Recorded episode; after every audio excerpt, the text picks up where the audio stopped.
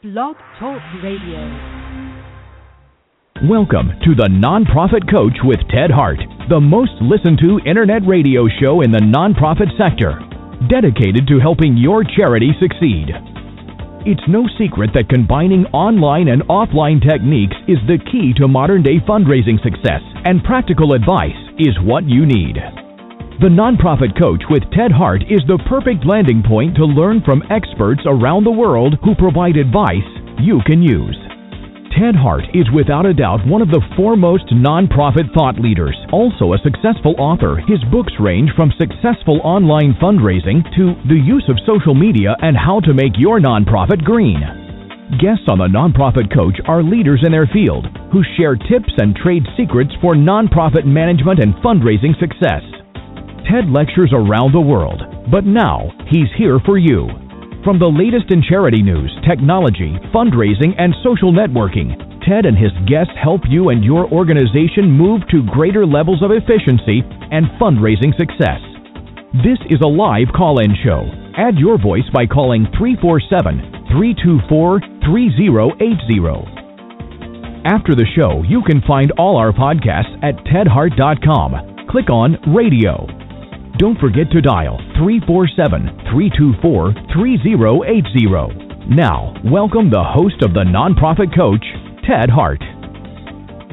And welcome here to the latest edition of the Nonprofit Coach.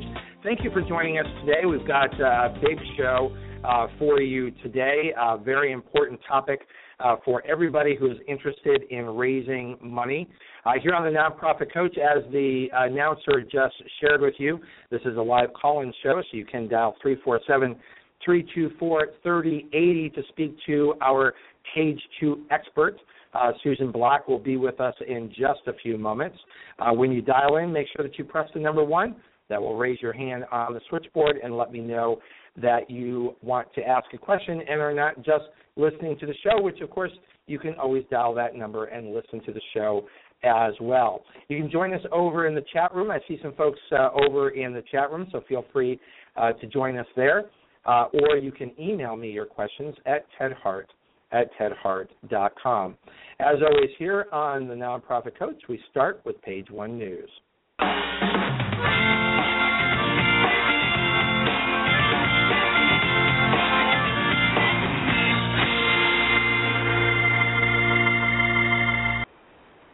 Over here on page one news, as always, you can follow along at tedhart.com. Click on radio links. You will not only find the radio links for today's show, but all of the best radio links for all of our podcasts going back over nearly four years here on the Nonprofit Coach. Uh, first up, I just want to uh, uh, share some interesting news from the Taproot Foundation. They have started an online matchmaker for charities seeking pro bono help. The Taproot Foundation has created an online marketplace it hopes will become the match.com of pro bono, link, uh, linking skilled volunteers with nonprofits that need assistance in areas of marketing, database design, and strategic planning. Uh, you can find that link for Taproot Plus over in the radio links today at tedhart.com. Uh, next up here on the Nonprofit Coach is just a, a good uh, luck to all of the nominees for the 2014 Mashies. Uh, this is a combination of nonprofits, for-profits, uh, for uh, digital advisory groups, uh, those involved in digital marketing. Uh, the winners will be announced at the awards ceremony at Gotham Hall on November 4th. you can take a look at all of the various nominees uh, in each of the categories. some of those categories are Best Public Service Announcement, Best Use of Vine and Instagram, Best Viral Video, Best Facebook Campaign, Snapchat, Twitter account, and those are go on and on to the various uh, categories. You can read all about that. You actually can also get tickets if uh, you're in the area of New York and would like to uh, participate and learn all about the winners yourself. That's all available in the radio links today at tedhart.com. Uh, next up here on page one, it is uh, that uh, time of the month for us to welcome back for the CFRE Minute. Ava Aldridge is here.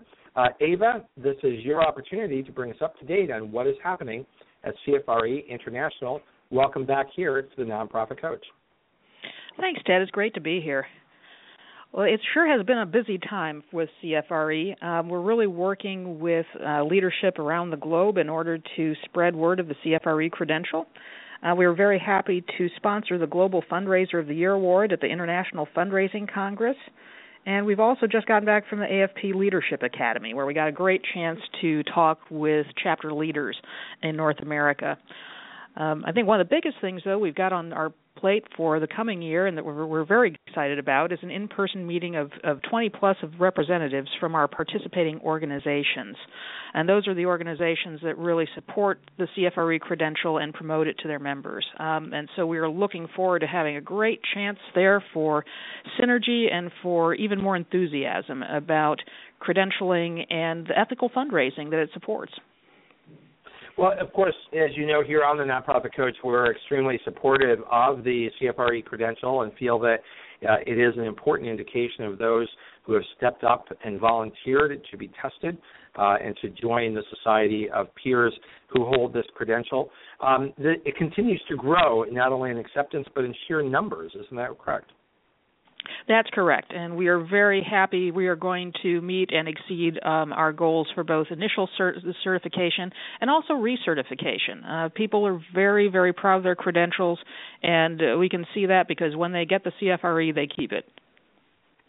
Well, and for adults, of course, anytime you mention uh, sitting for an exam, uh, that uh, can bring on anxiety for some people. Uh, why would you say that uh, skilled professionals seeking CFRE should not be filled with anxiety? I think one of the key things, Ted, is that the CFRE is a practice based credential. Uh, we are really looking at what best practices are and the things that professionals do every day on the job. Uh, and, and, these best practices are supported in, in you know key practitioner li- literature that we have on our website on our reading list.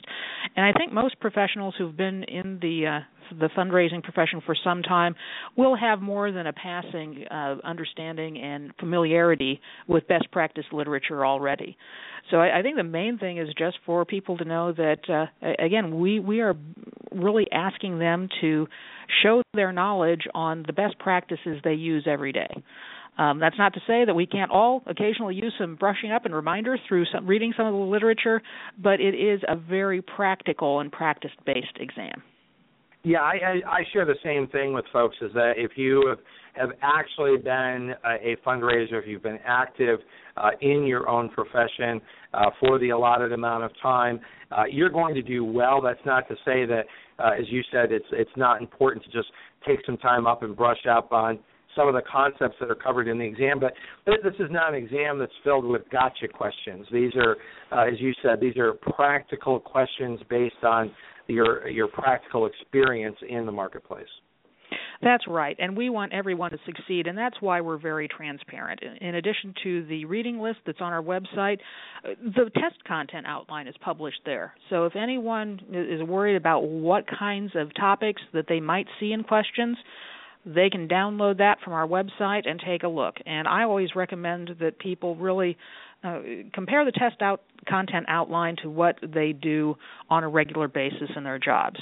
Uh, if you're doing, for instance, major gifts, and that's that's your area of expertise, probably that might be an area where maybe you don't have to do as much uh, taking a look at at the literature because you know it already. Uh, right. On the other hand, if if planned giving is something that you just do not do on an every basis uh, or everyday basis, that might be something to take a look at. Ava, what percentage of people pass the exam on their first try? You know, uh, probably around seventy percent in there. Yeah, and that would that would have been yeah. my guess. Yeah. yeah. and you know, um, it's, it's pretty high sometimes percentage. it's a it is. Sometimes it's a little more, sometimes it's a little less. But I think that it's important too, Ted, and I'm glad you brought this up.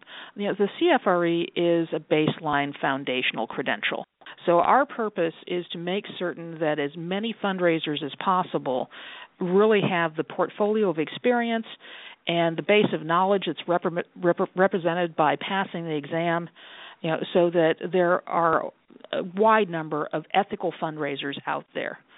So we want people to succeed at the exam because when they succeed, that means there are just that many more able, knowledgeable fundraisers who are doing you know wonderful jobs practicing best practices in ethical fundraising and that's what the nonprofit sector needs. And correct me if i'm wrong that's uh, uh, a minimum of five years of uh, practical experience before you sit for the exam? That's correct. There are four categories on the application. You need the five years of experience. You also have to meet minimum requirements in terms of performance, uh, whether it's dollars raised or communications or management projects that support fundraising, uh, and also continuing education and volunteer service. All right, so everyone listening uh, today or listening on podcast, if you've got five years experience, uh, make sure you go to CFRE.org and start uh, learning about how you can obtain the CFRE designation. This uh, certification is important to the profession to show that we stand together uh, as a society of professionals. And uh, Ava, thank you each month for coming to us and bringing us up to speed on the latest and greatest at CFRE. Uh, that's Ava Aldridge uh, bringing us the CFRE Minute. Thank you, Ava. Thank you, Ted. We will see you next month. Uh, we are back here on uh, page one and up here on page one. Next, you can follow over in the radio links. Uh, periodically, we just want to draw your attention to uh, the vast number of products uh, that are available um, at low, very low cost via TechSoup. Um, over at TechSoup, for instance, you can get the latest QuickBooks edition 2015 for just $45. Uh, you can uh, have Office Professional Plus 2013 uh, for $32 or Office Standard for $24 per license. So it's important that every computer have an updated and legal license of all the softwares uh, that you uh, use as a nonprofit organization. Uh, this is a terrific opportunity for you to be able to get the latest software for pennies on the dollar uh, for what would be available on the open market. That is because as a nonprofit organization, you can apply and qualify uh, for discounted software that has been provided by the software companies through the clearinghouse over at TechSoup. You can receive all the information over in the radio links today at tedhart.com. Uh, next up here on uh, the Nonprofit Coach, another good friend of ours uh, coming to us once a month uh, over from GuideStar, uh, bringing us the GuideStar Minute. Uh, welcome back, Gabe Cohen. How are you, Gabe? I'm good, Ted. How are you today? Well, you folks, I'm doing great. Thank you. Uh, good to have you back here uh, on the Nonprofit Coach. Uh, you folks just celebrated a big milestone. Tell us all about it. Yeah, we did. We actually just celebrated our 20th anniversary back in September, uh, and we're really happy to uh, share the progress that we've made over the last 20 years and the growth that we've had, and uh, look forward to where we're going in the next set of years here. I heard an interesting fact that I'll share with your listeners. We started off with about 5 million data points when we first digitized our 990s, and we're now at about 2.5 billion data points. So we've grown a little bit over the last 20 years. Yeah, you sure have. And the, the uh, nonprofit sector has grown considerably over that period of time, and I and I dare say the demands and expectation of donors for transparency has grown considerably. I think GuideStar has really uh, been a leader in helping donors be knowledgeable. Uh, you've opened the doors for donors to be able to uh, direct their own philanthropic lives. Um, and uh, you date us all by mentioning uh, a 20th anniversary uh, for those of us who remember uh, the early days and starts of uh, Buzz and others uh, getting uh, getting GuideStar uh, underway and everything that's happened uh, since then. So, uh, besides uh, celebrating a, an anniversary, uh, bring us up to date on uh, what's going over in GuideStar. Yeah, well, that, that's actually a perfect segue into what I wanted to share with your audience today. Uh, I am really excited to announce a second phase to our Overhead Myth campaign.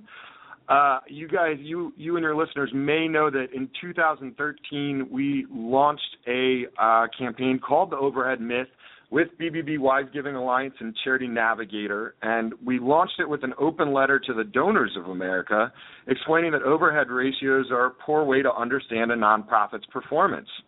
And I'm glad to report that with the response, overwhelming response of the original campaign, we had over 100 articles written on the campaign, so we were very excited about that. And we've transitioned that to actually a second letter today that's written right at your audience, the nonprofits of America. We launched last week with a brand new website, um, again, partnering with Charity Navigator and BBB Wise Giving Alliance. And we have another open letter on there. And I, I direct your listeners to the open letter to see what they can do as nonprofits. Uh, we wrote this letter not to the nonprofits, not because we feel they're the originators of the myth, but we feel that we are in the best position as nonprofits to communicate the overhead myth message, message with our donors and funders.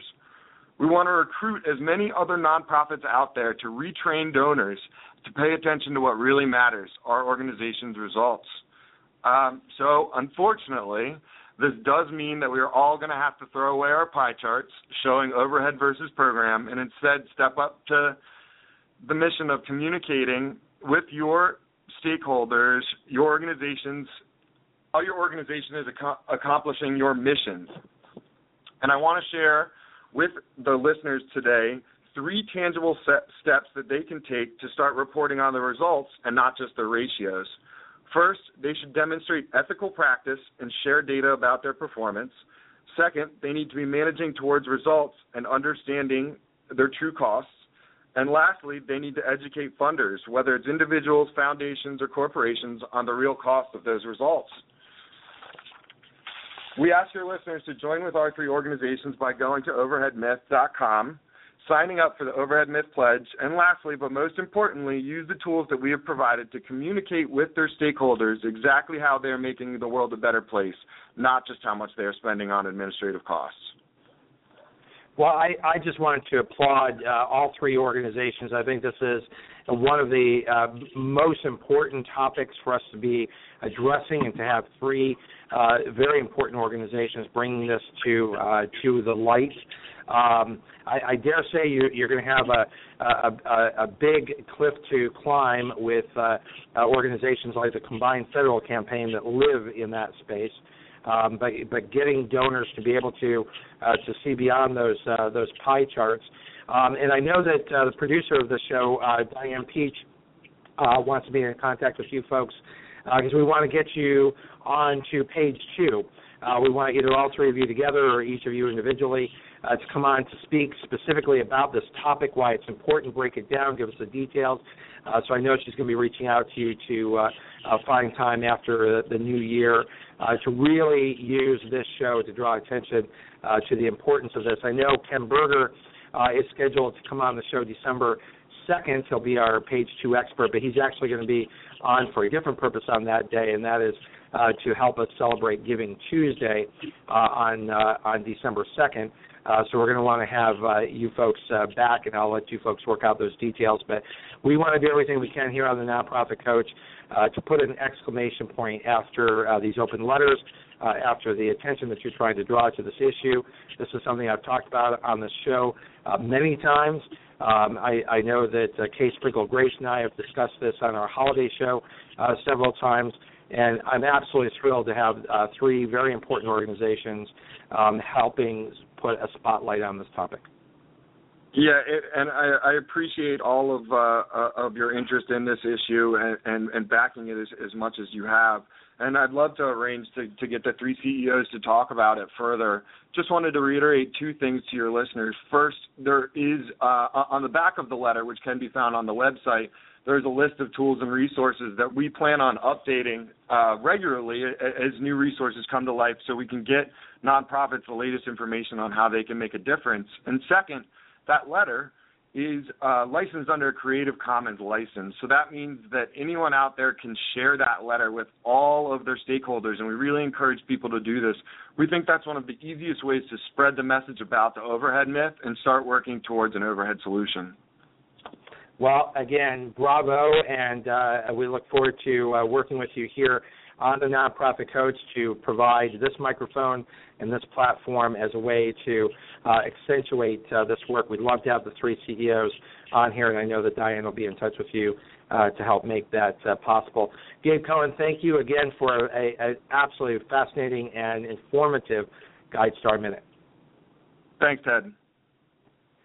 We're going to wrap up uh, page one here by bringing another friend on to the show. Uh, Linda Lysakowski is coming into uh, the studio now and is going to uh, give us a really terrific introduction to our fantastic uh, page two expert, uh, Susan Black. Welcome back here to nonprofit coach Linda Lysakowski.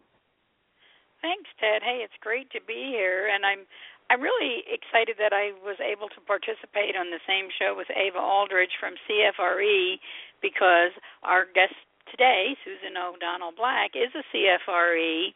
And as you know, Charity Channel Press has published dozens of books now for the nonprofit sector, and we're really proud to say that many of our authors are either CFREs or ACFREs.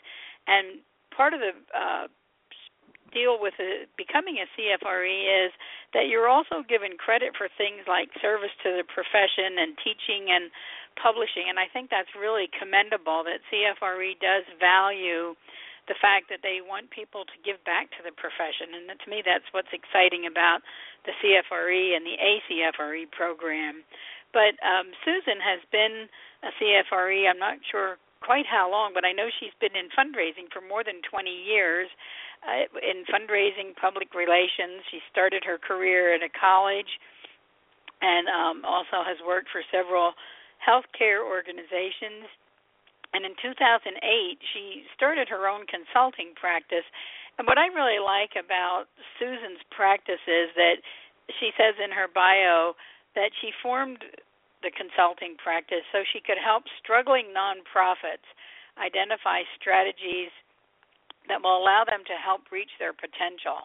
And I think no matter what size the organization is today, it seems like almost all nonprofits are struggling. So I really like the fact that she put that in her description of her company because almost every nonprofit does need help in that in the regards of fundraising because there's so many challenges today that we're all facing. So I want well, to just tell Linda, you a little bit about just Linda, if I can just draw a, a, a, line back to, and that's also part of the mission of uh, Charity Channel's In the Trenches series. Uh, of which the book you're going to be introducing today is part of that series. So, uh, and, and part of the DNA of the nonprofit coach is again helping that same group of smaller nonprofits that may lack the resources, but nonetheless have the need for professional services. Right, and I think that's so critical today. Like I said, even even if larger organizations, I find still struggle with fundraising, so they really need that that extra help. And this is what the In the Trenches series books was brought about. They're not academic books; they're written from the first person, people who had the experience in the trenches, and and so they're bringing that experience to the nonprofits that need it. So we're really proud uh, to say that we have some great authors and like Susan who have been in the trenches and are now willing to share that expertise with other people. Um, and this book particularly, I really loved uh, when I saw her proposed title for it. Help! They want me to fundraise. I really kind of resonated with this because, like many of us in this field, I kind of fell into this profession, and I'm not sure, Ted, how you got into it, but many of us seem to have fallen into this either through volunteer work or maybe we had another job in a nonprofit and all of a sudden one day someone decided that we needed to get involved in fundraising. And even today uh I've been working with probably hundreds of nonprofits over my 30 some year career. And like Susan a lot of the organizations I work with seem to be just getting ready to start fundraising and they're not quite sure how to go about it. And when they go to hire a staff person, I find that lots of times they fall into traps like um maybe they're a private school and and they have somebody who was a, a great fundraiser. She organized the PTO bake sale or car wash or whatever. And well, well, she's good at that, so she can do development work. Or sometimes they have someone in their program side who has written a successful grant and they say, "Wow, you know, this program officer was able to get us this fantastic grant, so we should make her the director of development." And you know, sometimes even executive directors, people kind of think, well, oh, everybody in town knows our executive director, and she has a great reputation, so she'll be a great fundraiser. or they hire a salesperson because they think, well, fundraising is a lot like selling, and you know, if they can sell, they can fundraise. And what they don't realize is that there's a lot more to fundraising. So that's why I was really excited about this book and I really honestly when I saw it wished that it had been around 30 years ago when I started in this profession because there is a lot to learn about fundraising. So, Help They Want Me to Fundraise is a great nonprofit manual for beginners, whether you fell into this job or were pushed into this job, or maybe fundraising is kind of incidental to your job as as an executive director or a board member. So I'm looking forward to um, hearing more from Susan, and I'm really happy to introduce her because I think she has a lot of valuable things to tell you about help they want me to fundraise. Well, I'm going to give you an opportunity to say hello to Susan, and then we're going to wrap up page one and get right over uh, to page two. Susan, you want to say hello to Linda? Hi, Linda. Thank you so Hi, much. Susan. Hi, I really appreciate this amazing opportunity today to be on the line with Ted Hart and Linda Lysakowski. Wow. All I'm at the same time. I'm Linda, thank you so much. Aw. Thank you so much for that awesome introduction. Uh, we are now going to head over to page two.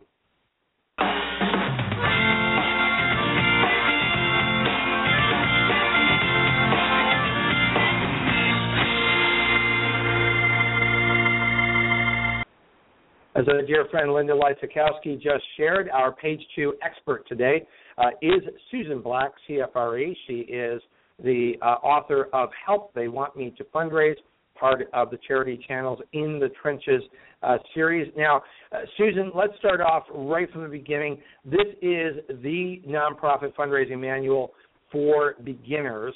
Uh, and I just want to share because I just thought that this was uh, so perfect and so apropos um, that, that uh, Kent Stroman, uh, who uh, we've had here on this show, author, speaker, consultant, uh, says very plainly, get this book.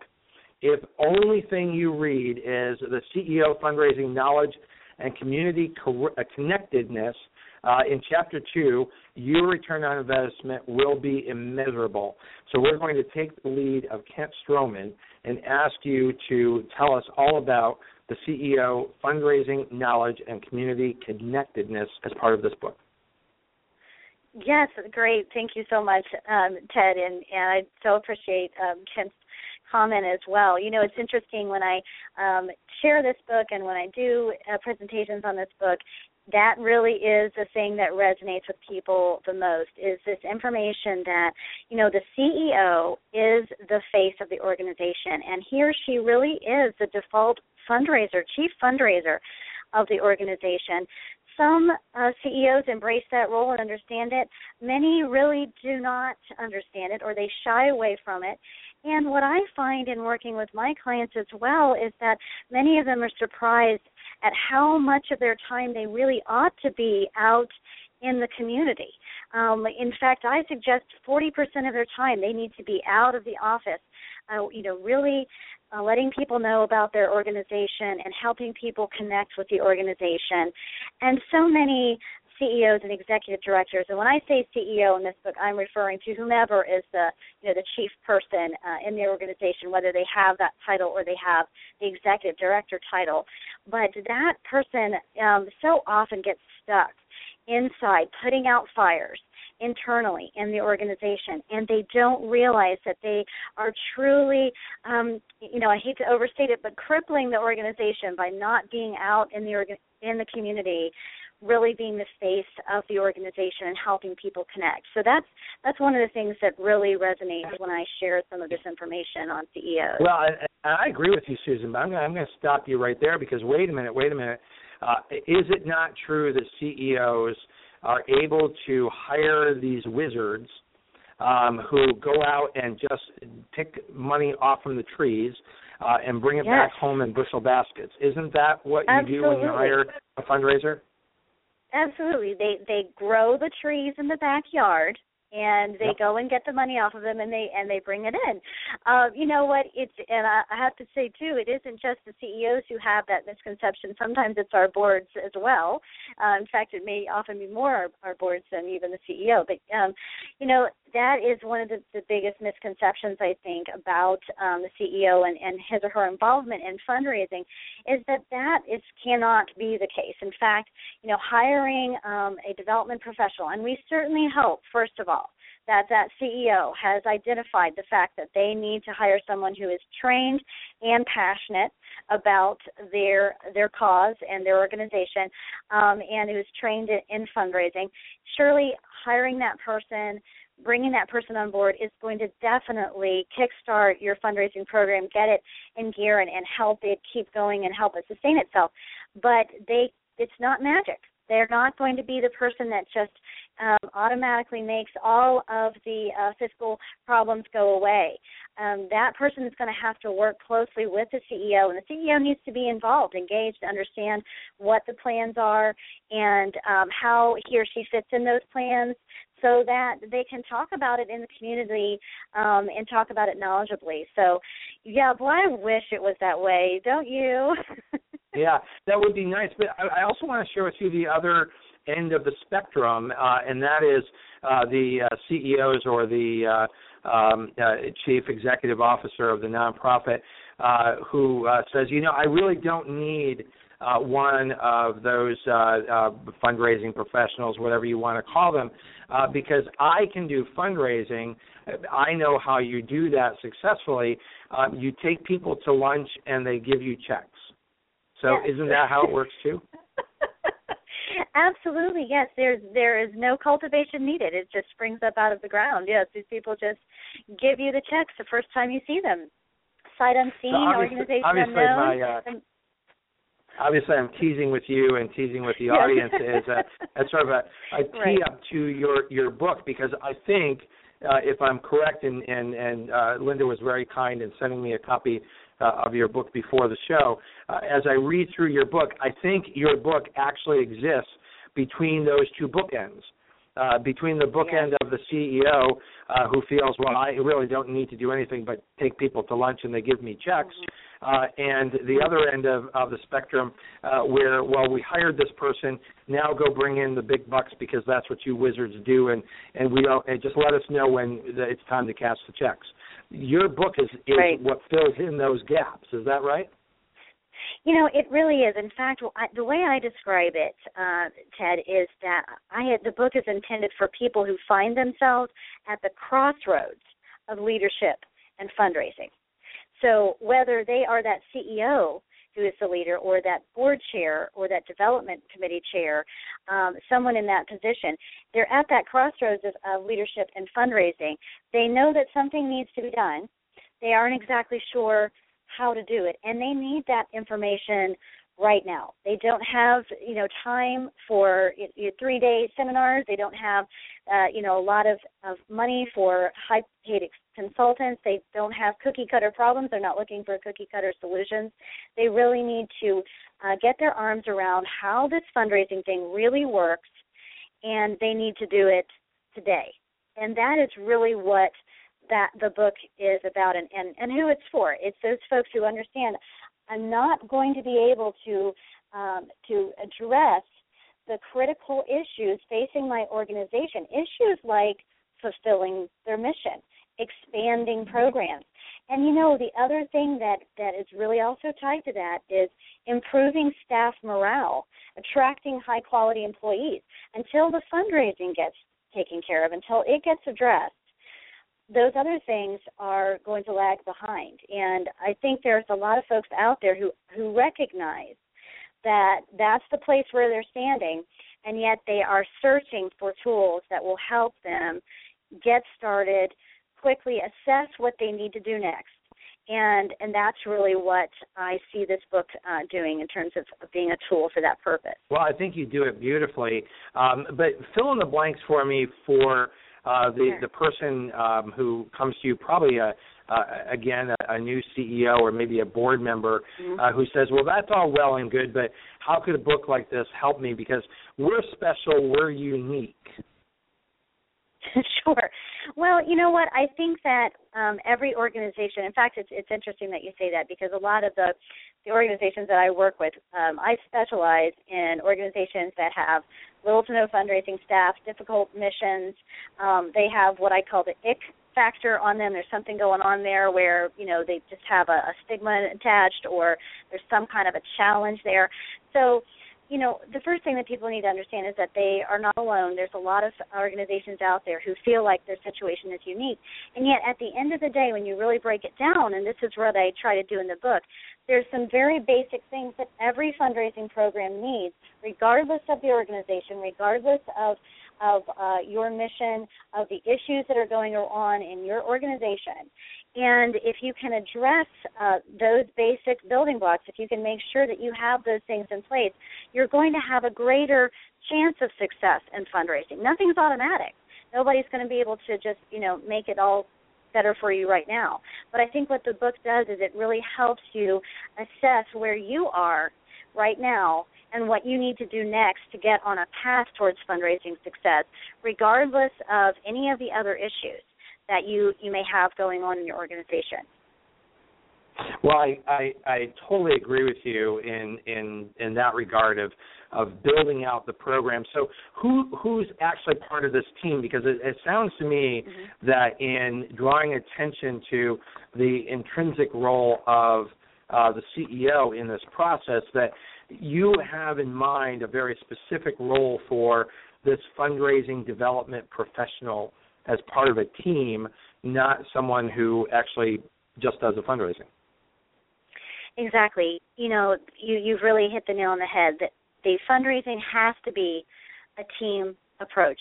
And I, it's so interesting because many of the of the boards that I work with, they all want me to tell them, you know, that I'll, I'll back up a minute. The executive director wants me to tell the board what its role is and the board is saying, well, we want to know what we're supposed to do and how we're supposed to do it, and and what are what is that?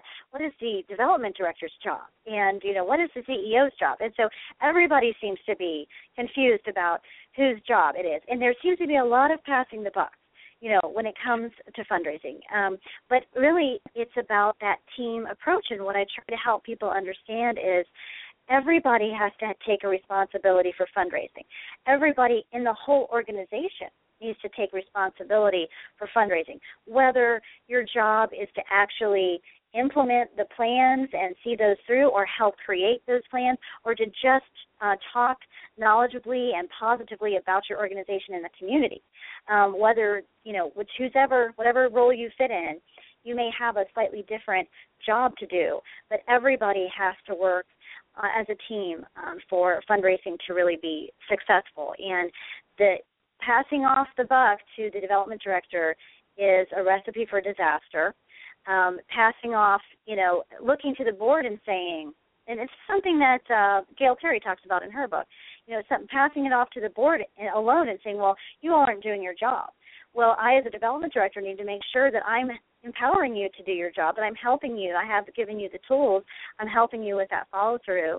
Uh, the leadership, the leadership of the board, the leadership in terms of the staff and the person of the CEO needs to inspire and engage those board members and staff to want to participate, to be excited and passionate about participating. So, yes, everybody has a role to play, and everybody has to work together as a team for it to truly be successful. Well, Susan, it's always a lot more fun to point fingers than to take the responsibility yourself. So I, I think you've just taken the fun fun out of uh, fun out of the entire equation here. Now, oh, want, I'm sorry. now I want to make sure that we uh, cover sort of the the bread and butter of your book, and that is uh, the four building blocks. Um, so can you right. walk us through um, building block number one, organizational readiness? Yes, sure, absolutely. Um, organizational readiness. Uh, well, let me just back up and make sure folks understand kind of what we mean by that. Um, what what I do in the book is I help break down fund, the fundraising process and the components of, of successful fund, of a successful fundraising program into four building blocks. And the first one, and, and the reason I do that, let me just explain that as well, is that I really believe that a fundraising program is a lot like building with blocks and if you take one block out, you know that the structure may be weakened or it may fall down. And i feel that that's the same way with these building blocks of, of fundraising success. If if one of these blocks is missing you are going to have a greater struggle in terms of your fundraising. So i want people to understand these are the very basic things that you need to have in place and and as as Linda was saying, regardless of whether you're a, a, a new all volunteer small organization or a huge organization, these things all need to be there and need to be working properly for you to be successful in fundraising. So let me just uh, tee that up that way. But um, the first building block is organizational readiness. And there are really five things that I try to address in organizational readiness, and that's financial stability, uh, board of directors capacity and preparedness, capability and connectedness of the CEO. We've already touched on that for, for a moment. Development staff capability and backroom operations. So, what I want to help people understand with organizational readiness, first and foremost, people do not want to put water into a leaky bucket. They do not want to give to organizations who do not seem to be fiscally sound. And that seems counterintuitive. People think, well, I just I need to raise money so that I can, you know, have this this strong organization.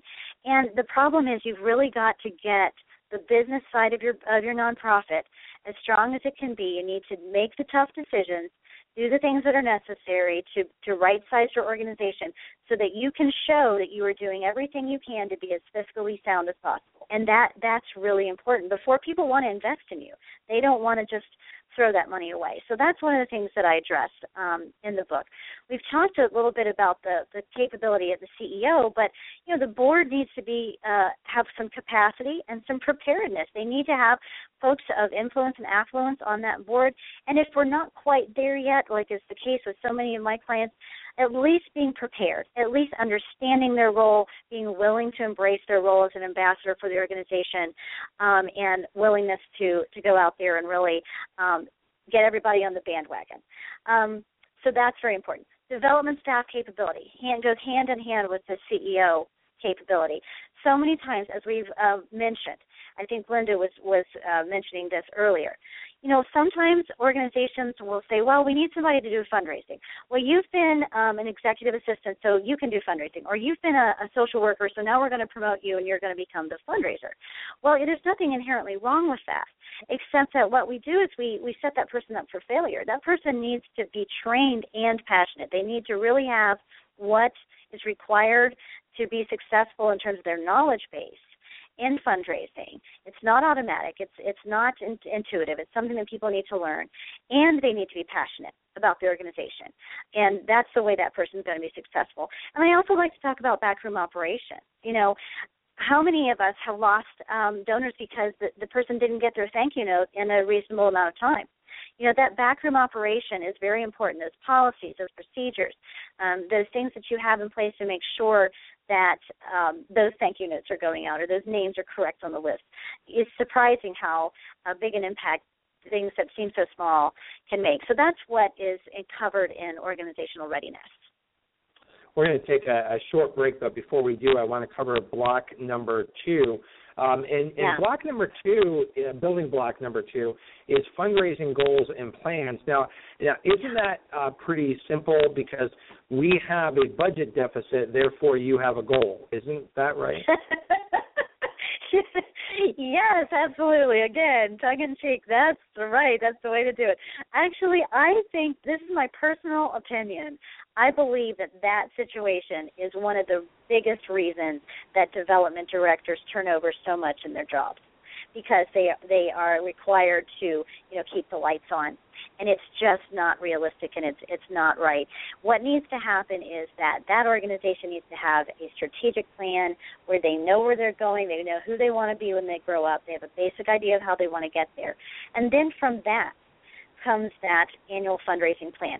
That's when the CEO and the development director and the development committee can work together to create a plan that is based on the strategic plan where um, they are raising money for the things that are going to move the organization forward and they've identified you know what those funding opportunities are but you know the biggest thing for me ted is case for support i am a huge proponent of case for support i, I think that case for support and i have seen this happen it is it can become a turning point document for an organization.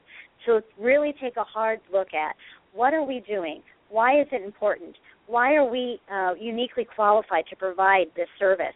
What is the impact that we're making in the community? And really getting all of those things down on paper so that the whole organization is singing from the same sheet of music. I just can't emphasize enough how important Case for Support truly is. Well, I, I agree with you. We're going to take a, a really uh, quick break. Um, and when we come back, I'm going to ask you uh, to talk about building block number three, which is primary fundraising vehicles. And I'm just, just going to give you something uh, to, to ponder. Um, truth, this was actually said uh, once, I'm going to ask you to respond to it. Um, I had a board president say once, I finally get it. I understand exactly how fundraising is done and how we can do it cost effectively. We're only going to do planned giving because that has the largest ROI, and he felt like the smartest guy in the room. When we come back, Susan's going to tell us why he was or was not the smartest guy in the room.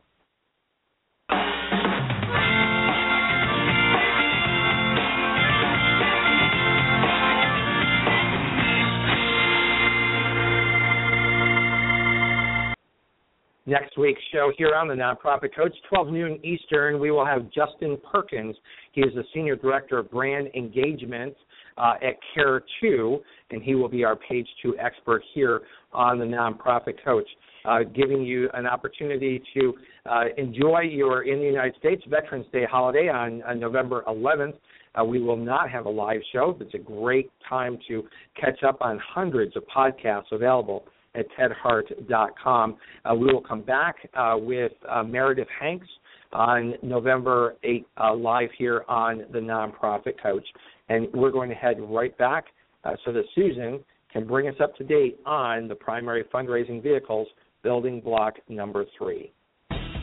Remember, our podcasts and archives are always available 24 hours a day at tedhart.com. Click on radio links. If you're listening live today, the phone lines are open. Call in and ask a question by dialing 347 324 3080. Now, back to the Nonprofit Coach with Ted Hart.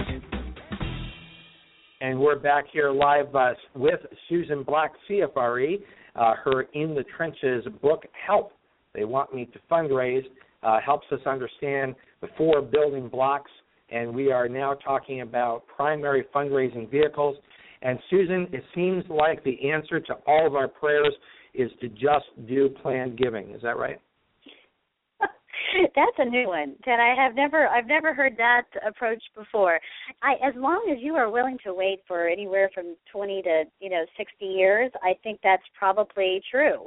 Um the problem is that if you need to have uh some funding for projects and things that you need right now, you're probably going to have a little bit of a problem.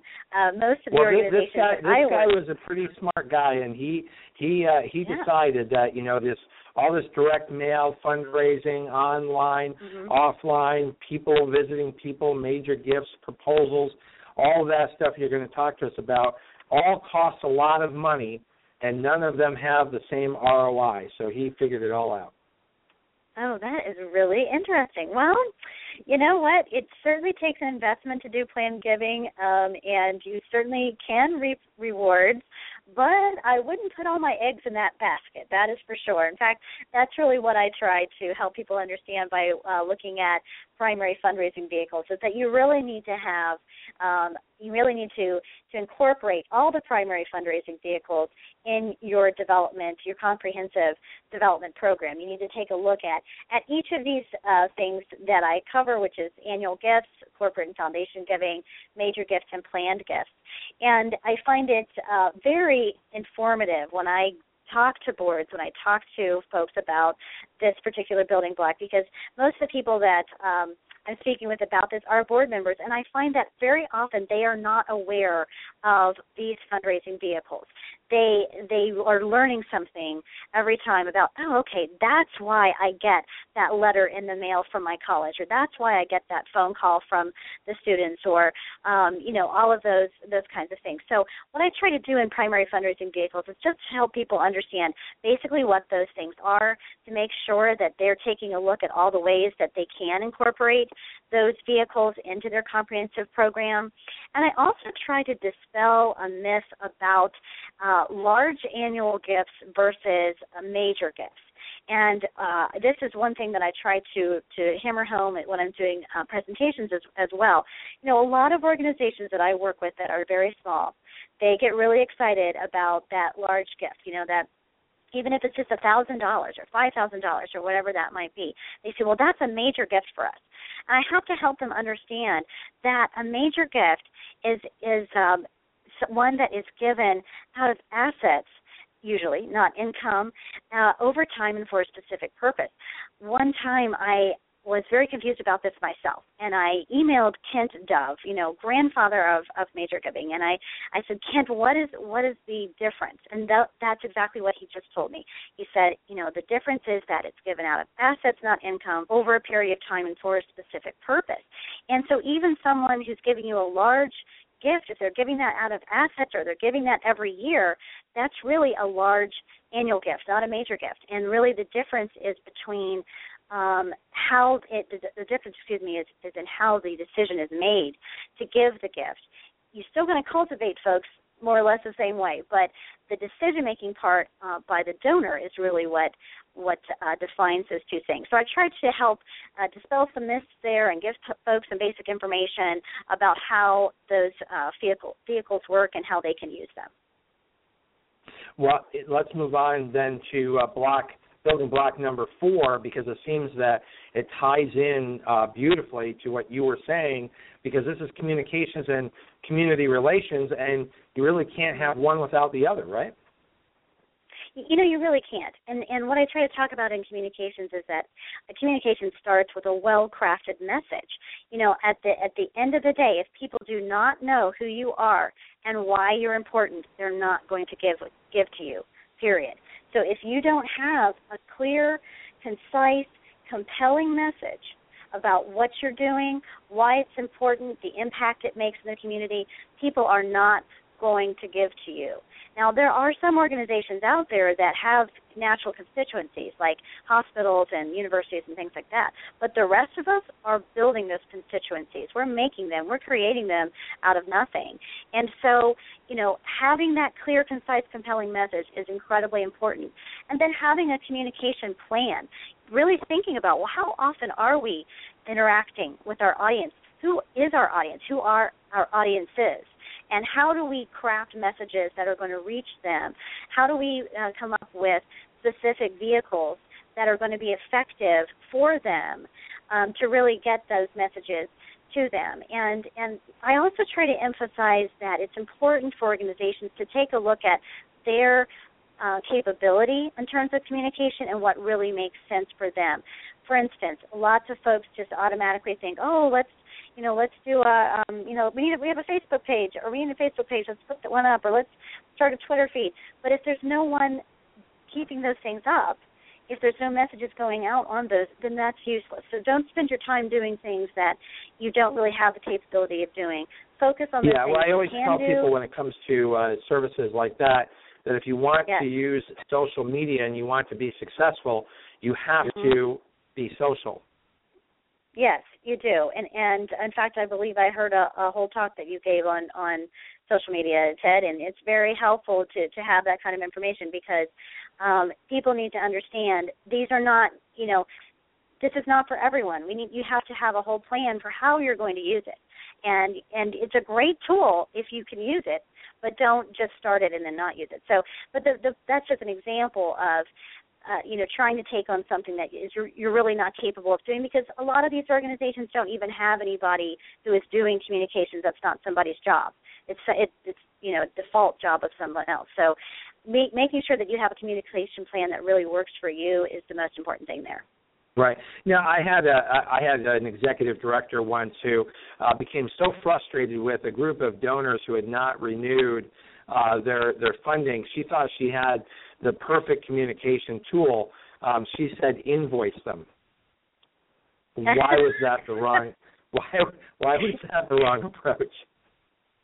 Well, you know, I, I think that we have to remember our own experiences when it you know, stop and think about how we feel when we give a gift and we don't receive a thank you note or we give a gift, we receive a thank you note, and we immediately receive an, uh, another appeal.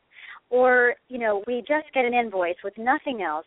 And moreover, we never hear how that that gift made a difference we never hear about the impact that was made. Or maybe we're not even, you know, we're getting this thank you note, but somehow our name is not getting on that newsletter list, and we're not getting the newsletter so that we know what's what's really happening in the organization. You know, we have to remember that when it comes to donors, what it feels like to be a donor, and then try to craft things that are going to help people feel engaged and involved. If they're, you know, an invoice does not engage, it does not involve. You might get your money, but that may be the last time you ever get that money because you're not really well, giving people their, what they want. To the, yeah, isn't it also tied to the concept of it's their money, not yours. You have to earn it. You're absolutely right. That's a great way of putting it. And you know, I think that we need to remember that people want to see the impact of their gift. That's their paycheck. That's that's what makes them want to to be involved is because it feels good to give back. It feels good to see change happen in the world that you want to see happen. And people feel like they're doing that when they give a gift.